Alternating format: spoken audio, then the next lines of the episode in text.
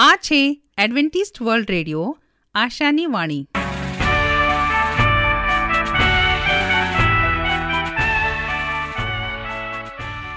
અમારા આજના પ્રસારણમાં તમારું હાર્દિક સ્વાગત છે. આજે તમારા માટે અમે ખૂબ સુંદર સ્વાસ્થિક અને આત્મિક વિચારો લાવ્યા છીએ. પણ તે પહેલાં સાંભળો, દેવની સ્તુતિમાં આ સુંદર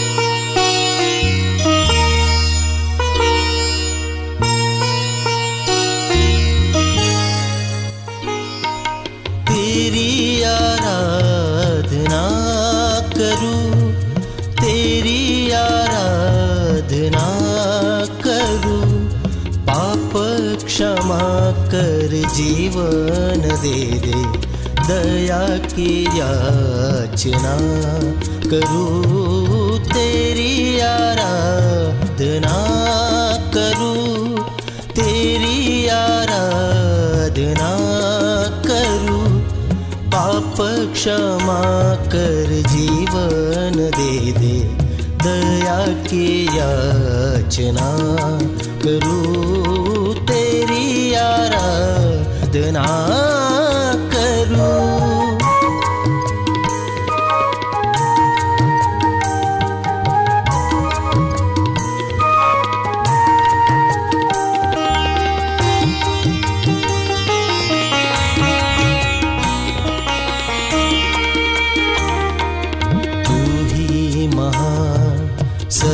सर्वशक्तिमान तू ही है मेरे जीवन का संगीत।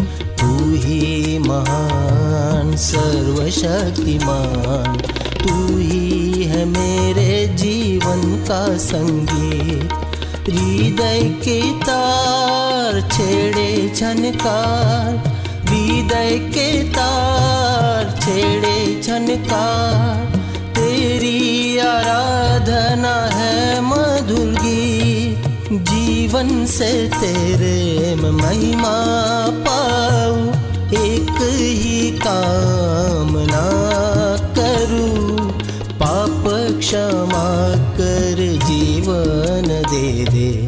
दया की याचना करूँ तेरी आराधना।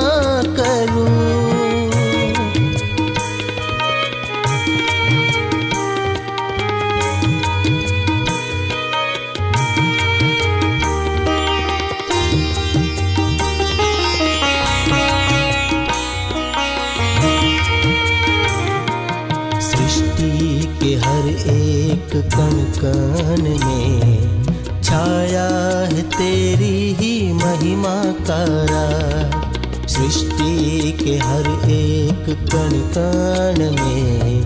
छाया है तेरी ही महिमा का राज। पंछी भी करते हैं तेरी प्रशंसा। पंछी भी करते हैं तेरी प्रशंसा। हर पल सुनाते हैं आनंद का राग। मेरी भी भक्ति तुझे ग्रहण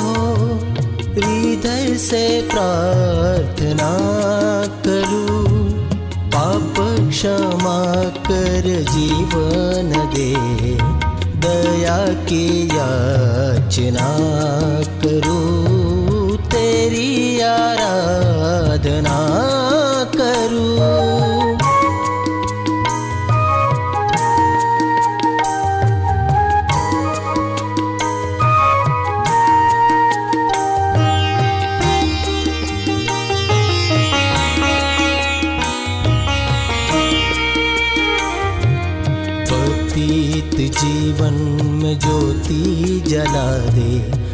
तुझसे ही लगी है आशा मेरी।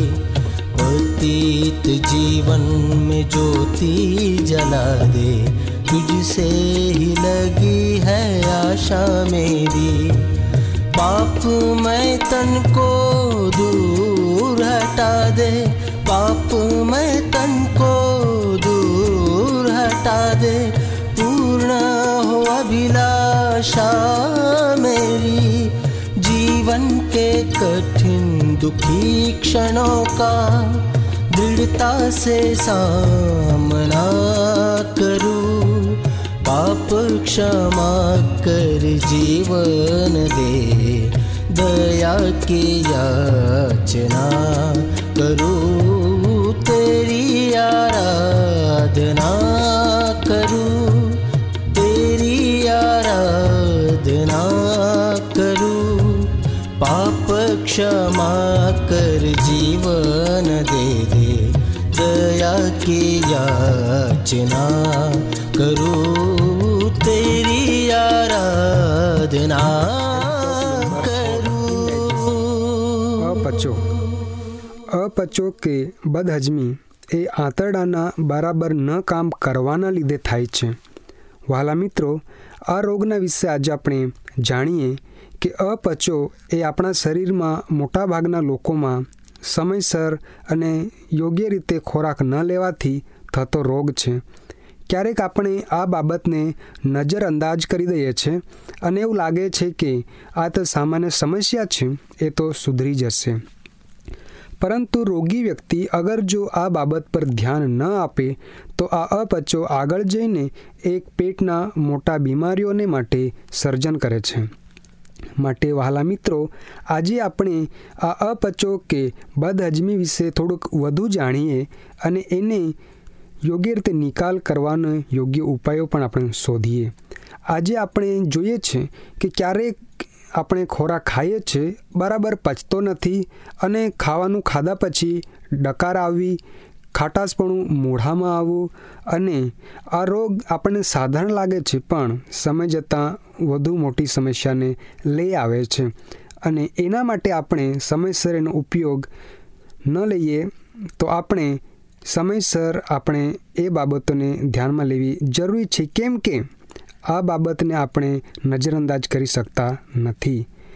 જેમ કે જો આ બાબતને આપણે ધ્યાનમાં લઈને જોવી હોય તો આપણે આપણા જીવનની અંદર આગળ વધીએ છીએ તે સમય દરમિયાન આ બાબતો આપણને મોટી અસરમાં નાખે છે અને જે મોટા રોગનું કારણ નોતરે છે. જેમ આ રોગને આપણે જો જોવો હોય, તો આપણે આપણા શરીરમાં ઘણી બધી બાબતો આપણને દેખાઈ આવે છે. જેમ કે ખોરાક ખાધા પછી ઉલટી થવી, ત્યાર પછી ડકાર આવવું કે હૃદયમાં જલનનો અહેસાસ થવો ખાધા પછી પેટમાં દર્દનો અનુભવ થવો તેમજ મોચકોડાઈપણું તથા મોઢામાં ખટાશ બાબત આવી જવી અને જડબાની અંદર ક્યારેક સોજાયો પણ થાય છે. તો આ બધા લક્ષણો અપચાને લીધે થતી સમસ્યાઓ અને તેની શરૂઆત જ છે. માટે સાથે આપણે જોઈએ છે કે ક્યારેક ભૂખ ન લાગવી, ભૂખ લાગવી પણ ઓછી, ક્યારેક આપણે ખોરાક ન ખાધો હોય તો છતાં ખાવાનું મન ના થવું અને તેમજ વગર ખાધે પેટમાંથી ખાટી મીઠી સ્વાદનો ડકાર આવવો અને ખાવું ન ખાધું હોય તો છતાં પણ પેટ ભરાયેલું જ લાગવું આ સગળા કારણો અપચાના છે. તો હવે આપણે એમના માટેના ઉપાયો વિશે થોડી ચર્ચાઓ કરી લઈશું કે આપણે વધુ ભૂખ લાગે અને સારી રીતે ખોરાક પચી જાય એના માટેના ઉપાયો કરવા પડશે કે જેથી કરીને આ અપચક કે બદહજમીની સમસ્યા દૂર થઈ શકે. તો એના માટે આપણે જે રોગી વ્યક્તિ છે એને ખાસ એ ધ્યાન રાખવું પડશે કે બે ખાવાના વચ્ચે અંતર કે ગાળો વધારવો પડશે અને બેથી ત્રણ દિવસ સુધી તો એ વ્યક્તિએ ભારે ખોરાક લેવાનો બંધ કરીને ફળનો રસ અને મસાલાવાળો ખોરાક એણે છોડી દેવો જોઈએ. તે ઉપરાંત એણે ખોરાકની અંદર મીઠાઈ, શક્કર કે મેંદાનો ખોર કોઈપણ પ્રકારના ભોજનનું સેવન ન કરવું. એથી એને જલ્દીથી એ બાબતમાં રાહત મળશે. તે ઉપરાંત, એ વ્યક્તિએ હંમેશા તુલસીના પાંદડાનો રસ અને જે કારેલાનો રસ છે, એ રસ એણે બેથી ત્રણ દિવસ સુધી પીવો જોઈએ, જેથી કરીને એમની પાચન શક્તિ વહેલી તકે સુધરી જશે અને જરૂર પડે તો હળવી કસરત પણ એણે કરવી જોઈએ અને વિશેષમાં વધુમાં, એણે ખોરાકનો ઓછો ખાવો અને પાણીને વધારે પીવું જોઈએ જેથી કરીને વહેલી તકે આ સમસ્યાથી એ છુટકારો પામી શકશે.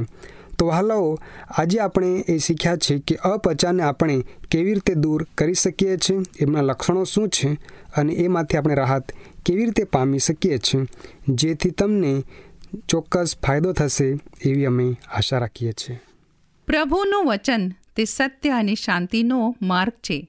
આવો, હવે આપણે પ્રભુના વચન ઉપર મનન કરીએ. બાઇબલ અને સંસ્કૃતિ હું રાજુ ગાવિત.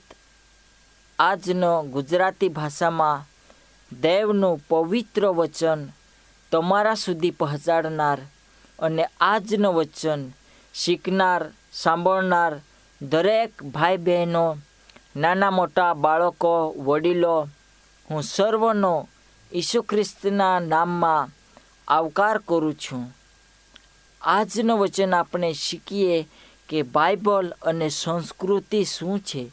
સંસ્કૃતિને લગતા ઘણા પ્રશ્નો ઊભા થાય છે. પણ બાઇબલ સંસ્કૃતિની વિશે શું જણાવે છે? બધા લોકોને તેમની વચ્ચેની સાંસ્કૃતિક મતભેદો હોવા છતાં એકતામાં આપણને તે રાખે છે અને તેથી ઈશ્વર સમગ્ર માનવજાતનો ઉત્પન્ન કરતા છે એ આપણે આજે શીખીએ. હવે પ્રેરિતનો કૃત્યો તેનો સત્તરમો અધ્યાય, સોળથી બત્રીસ સુધીમાં આપણે જ્યારે ધ્યાનથી વાંચીએ છીએ, ત્યારે બાઇબલ આપણને શું શીખવાડે છે? પાવુલ નવા સંદર્ભમાં સુવાર્તાનો સંદેશો વહેંચવાનો પ્રયત્ન કરે છે. ગ્રીક સંસ્કૃતિમાં તત્વજ્ઞાન વિવિધ સાંસ્કૃતિક પાર્શ્વદ ભૂમિકાઓ આપણે કેવી રીતે વિવિધ વિચારોથી અગત્યનું મૂલ્યાંકન કરીએ છીએ તેના પર આપણો કેવો પ્રભાવ પડે છે? તે વિશે બાઇબલ આપણને શું કહે છે તે આપણે આજે શીખીએ. પૂર્વ સંસ્કૃતિનો પાશ્ચાત્ય ભૂમિકાનું જ્ઞાન બાઇબલના કેટલાક વચનને સમજવા માટે મદદરૂપ થાય છે. ઉદાહરણ તરીકે, હિબ્રુ સંસ્કૃતિમાં વ્યક્તિએ કરેલા કાર્યો માટે જવાબદાર ઠરાવવામાં આવતા નથી, પરંતુ તેણે તે થવા દીધું. તેને માટે જવાબદાર ઠરવવામાં આવે છે. તેથી શાસ્ત્ર વચનના પ્રેરિત લેખકો સામાન્યપણે ઈશ્વરને સક્રિયપણે કરવાનું શ્રેય આપે છે. જે પશ્ચિમી વિચારધારામાં આપણે કરીશું કે તે ઈશ્વર પરવાનગી આપે છે અથવા તેનું બનતા અટકાવ કરતા નથી. જેના ઉદાહરણ તરીકે, ફારૂનના હૃદયની કઠણતા આપણે જાણીએ છીએ. તે પોતાની સંસ્કૃતિમાં હતો અને તે પોતાની સંસ્કૃતિને બદલવા માગતો નહીં હતો. સંસ્કૃતિ પણ કેટલાક મહત્વપૂર્ણ હોર્મેન્ટિકલ પ્રશ્નો ઊભા કરે છે. શું બાઇબલ સાંસ્કૃતિકપણે ગોઠવાયેલું છે અને ફક્ત જે તે સાંસ્કૃતિક સાથે સંબંધિત છે જેમાં તે જણાવે છે અથવા કોઈ ચોક્કસ સંસ્કૃતિમાં આપવામાં આવેલ ઈશ્વરી સંદેશો, આ વિશેષ સંસ્કૃતિને વટાવીને સગળી માનવજાત સાથે વાત કરે છે. જો કોઈનો પોતાની સાંસ્કૃતિક અનુભવ આપણા શાસ્ત્ર વચનના અર્થઘટન માટેનો આધાર અને લિમિટ્સ પરીક્ષણ બની જાય, તો શું થાય છે? પ્રેરિતનો કૃત્ય સત્તરમો અધ્યાય અને છવ્વીસમાં પ્રેરિત પાઉલ આપણને વાસ્તવિકતા પર રસપ્રદ દૃષ્ટિકોણ આપે છે, જેને જ્યારે લોકો આ કોલમ વાંચે છે, ત્યારે તેની ઘણીવાર અવગણના કરવામાં આવે છે. તે જણાવે છે કે ઈશ્વરે આપણ સર્વને એક જ લહીમાંથી બનાવ્યા છે. આ પૃથ્વી પર આજે અલગ અલગ સંસ્કૃતિ છે, અલગ અલગ જાતિના લોકો છે અને અલગ અલગ એરિયાની અંદર અલગ અલગ હવામાનમાં પરમેશ્વરે લોકો માટે વ્યવસ્થા કરી છે, પરંતુ પરમેશ્વરે સર્વ મનુષ્યને એક જ જાતના અવયવ આપ્યા છે, એક જ જાતની દૃષ્ટિ આપી છે, એક જ જાતના સ્વભાવો આપ્યા છે અને સર્વ મનુષ્યના લહીની અંદર એકતા છે કે તેઓ સર્વ એક જ લહીથી બન્યા છે. જ્યારે આપણે સાંસ્કૃતિક રૂપે ખૂબ વૈવિધ્યસભર છીએ, બાઇબલના આધારે કહીએ તો એક સામાન્ય બંધન આપણા માટે છે. બધા લોકોને તેમની વચ્ચે સાંસ્કૃતિક મતભેદો હોવા છતાં એકતામાં રાખે છે અને તેથી ઈશ્વર સમગ્ર માનવજાતનો સર્જનહાર છે. આપણી પાપી અવસ્થા તથા આપણી તારણની જરૂરિયાત એક સંસ્કૃતિ પર મર્યાદિત નથી. આપણ સર્વને ઈસુ ખ્રિસ્તના મરણ તથા પુનરુત્થાન તથા તેના દ્વારા પ્રાપ્ત થયેલ તારણની આજે ઘણી જરૂર છે. આજે દરેક મનુષ્યને ઈશ્વરે ખાસ પેઢી પ્રજા સાથે આપણને નિમણૂક કરી છે. તેમણે જોયું કે ઈશ્વરનું વંચન વાસ્તી ભાવિ પેઢીઓ એ સત્ય સમજી શકશે. સ્થાનિક અને મર્યાદિત સંજોગોમાં પણ બાઇબલના વચનો લખવામાં આવ્યા હતા. હવે સમાંતર રીતે જતા બીજગણિતનો વિચાર કરો, જેની શોધ બોગદાદામાં નવમી સદીમાં સૌપ્રથમ થઈ હતી. તેનો અર્થ એ છે કે ગણિતની આ શાખાની સત્યતાઓ અને સિદ્ધાંતો ફક્ત જે સમય અને સ્થળ સુધી મર્યાદિત છે. હવે આ સિદ્ધાંત પણ ઈશ્વરના વચનના સત્યને પણ લાગુ પડે છે. જો કે, બાઇબલ ઘણા સમય પહેલાં આપણી આજની સંસ્કૃતિઓથી અલગ સંસ્કૃતિઓમાં લખવામાં આવ્યો હતો. પરંતુ તેમાં જે સત્ય છે તે હવે આપણા માટે એટલું જ સુસંગત છે જેટલું આપણે સૌ પ્રથમ સૌવાર સંબંધિત રાખીએ છીએ અને તેનું મનન કરીએ છીએ ત્યારે હવે મનુષ્ય તરીકે આપણે બાઇબલ અને તેની સંસ્કૃતિને આપણા જીવનમાં રાખવાની આપણે ઈચ્છા કરીએ છીએ, તો બાઇબલ આપણને શું કહે છે? યોહાન તેનો નવમો અધ્યાય, ઓગણચાલીસથી એકતાલીસ સુધી યોહાન શું કહે છે તે આપણે મનન કરીએ. હવે બાઇબલ આધારિત સંદેશાની સત્યતા સ્વીકારવા આ ફકરાઓમાં આપણને જણાવેલ લોકોની અથવા ફરોશીઓની કોયો અવરોધ નડતો હતો અને ચેતવણી તરીકે સાવચેતીના કોયા શબ્દો આપણે આપણા આ ઘટનાઓમાંથી લઈ શકીએ છીએ અથવા શીખવી શકીએ છીએ.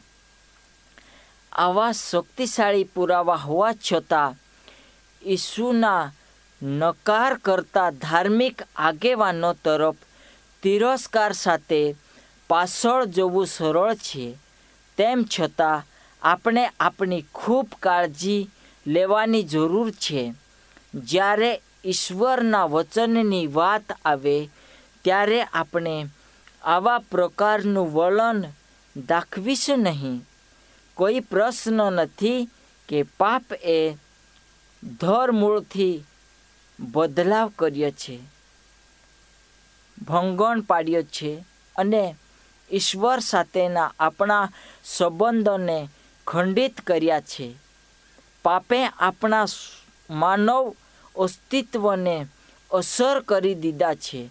પાપે આપણા માનવના જાતિને પાપના સ્વભાવનો તેવી જીવન પૂરું પાડ્ય છે. જેથી મનુષ્યો તેમના જીવનમાં સૌપ્રથમ દેવના વચનને સ્થાન આપતો નથી.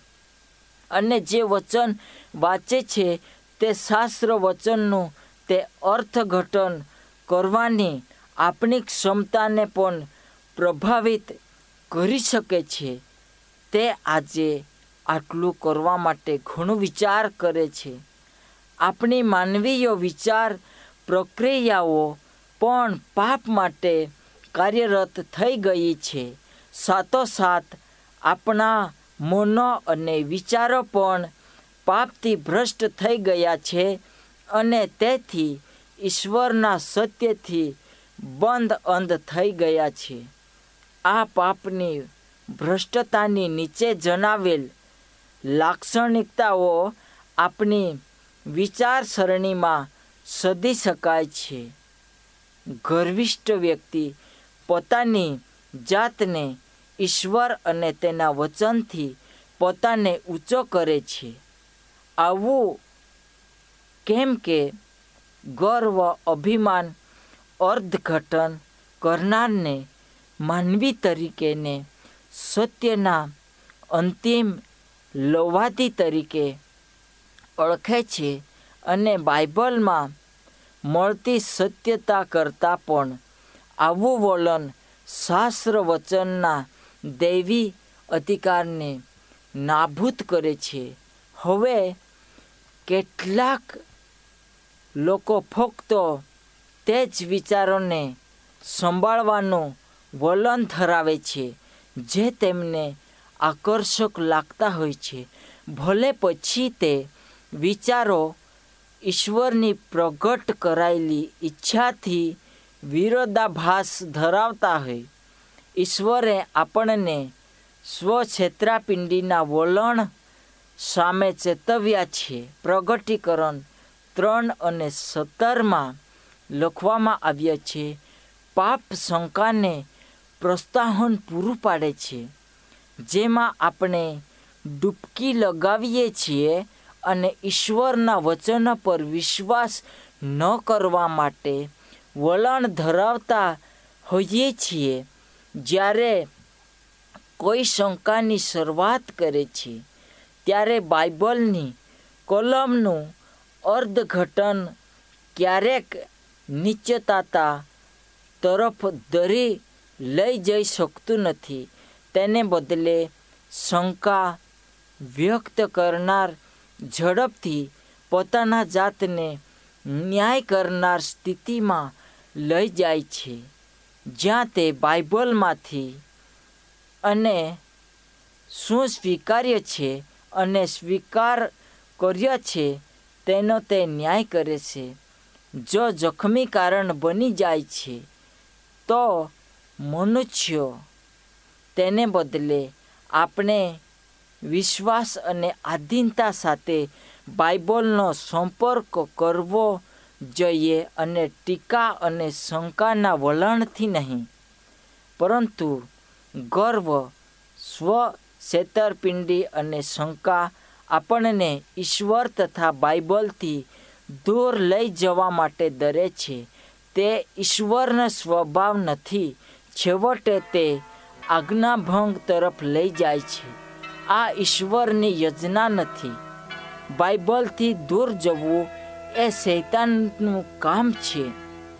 અને શૈતાન આ યોજના અથવા આ કાર્યો દરેક મનુષ્યને લાગુ પડે એવી રીતે તે લોકોને સંસ્કૃતિમાં ભળાવે છે.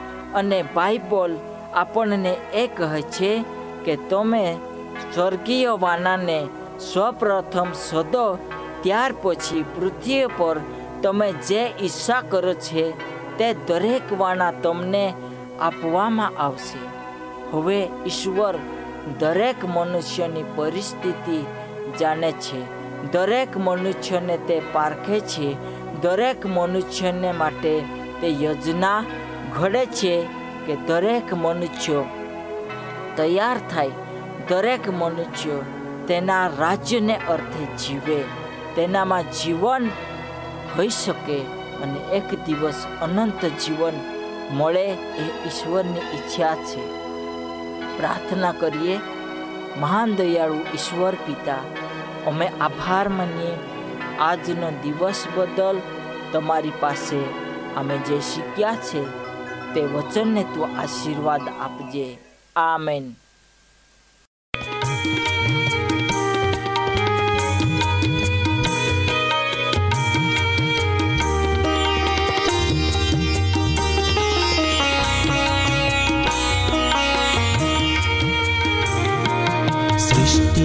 के हर एक कण कण में छाया है तेरी ही महिमा का राज सृष्टि के हर एक कण कण में छाया है तेरी ही महिमा राज पंछी भी करते हैं तेरी प्रशंसा। पंछी भी करते हैं तेरी प्रशंसा। हर पल सुनाते हैं आनंद का राग। मेरी भी भक्ति तुझे ग्रहण हो। हृदय से प्रार्थना करूं पाप क्षमा कर जीवन दे दया की याचना करूं तेरी आराधना